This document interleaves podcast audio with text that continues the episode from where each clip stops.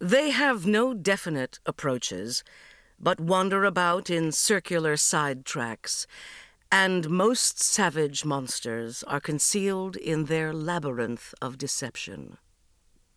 Henry, Abbot of Clairvaux.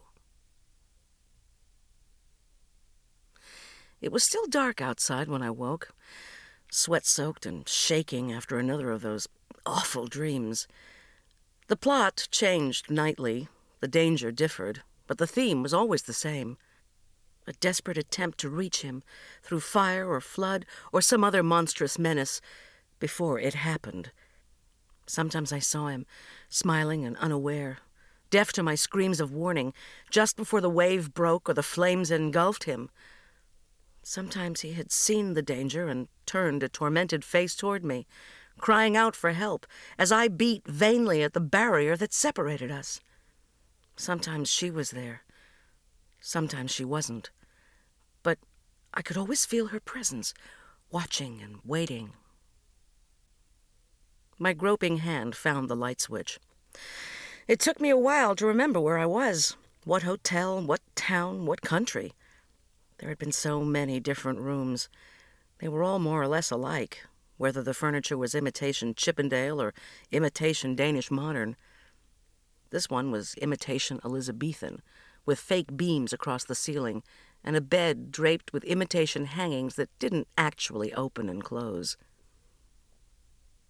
I had learned how to fight the lingering horror of the dream by concentrating fiercely on prosaic details like those, and by playing back, like a recorded tape, the memories of how I had got to the Witch's Roost Inn in the village of Malkin in the county of Lancashire, in the country of England. It was getting harder and harder to place myself. I'd covered a lot of territory in the past three weeks. We had planned to start from London, and that was where I began, in the quiet church in Lambeth. It was a museum now, and part of the churchyard had been laid out as a garden.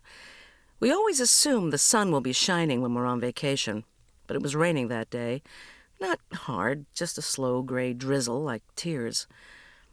The little garden had a softer kind of beauty in that misty air. The bulbs made a brave show crimson tulips and blue scilla, narcissi yellow as sunshine.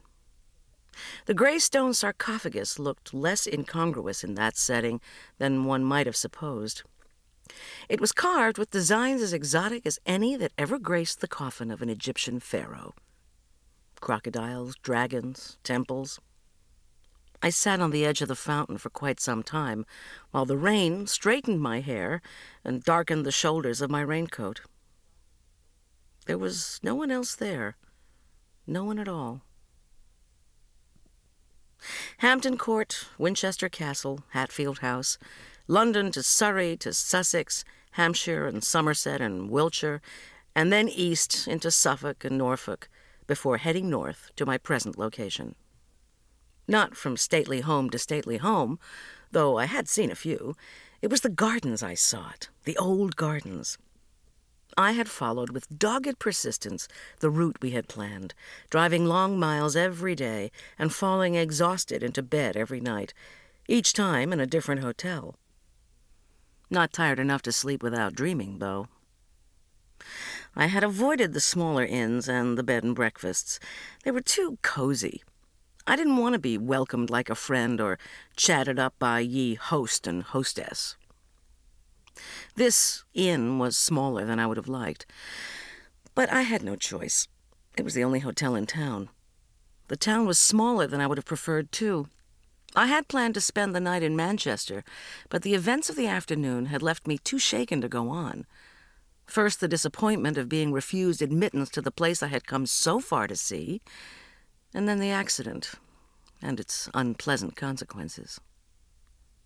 The accident wasn't my fault. Admittedly, I was in a bad mood because I'd been turned away from the gates of Troytan House so unceremoniously. Not even by a person, but by a brusque electronic voice. I had known the place wasn't open to the public, but the anonymous voice hadn't even given me a chance to explain what I wanted and why. It roused all my worst instincts. which were in the ascendant anyhow, so I headed for the nearest village, thinking I would have tea and try to decide whether to give it up or make another attempt the following day.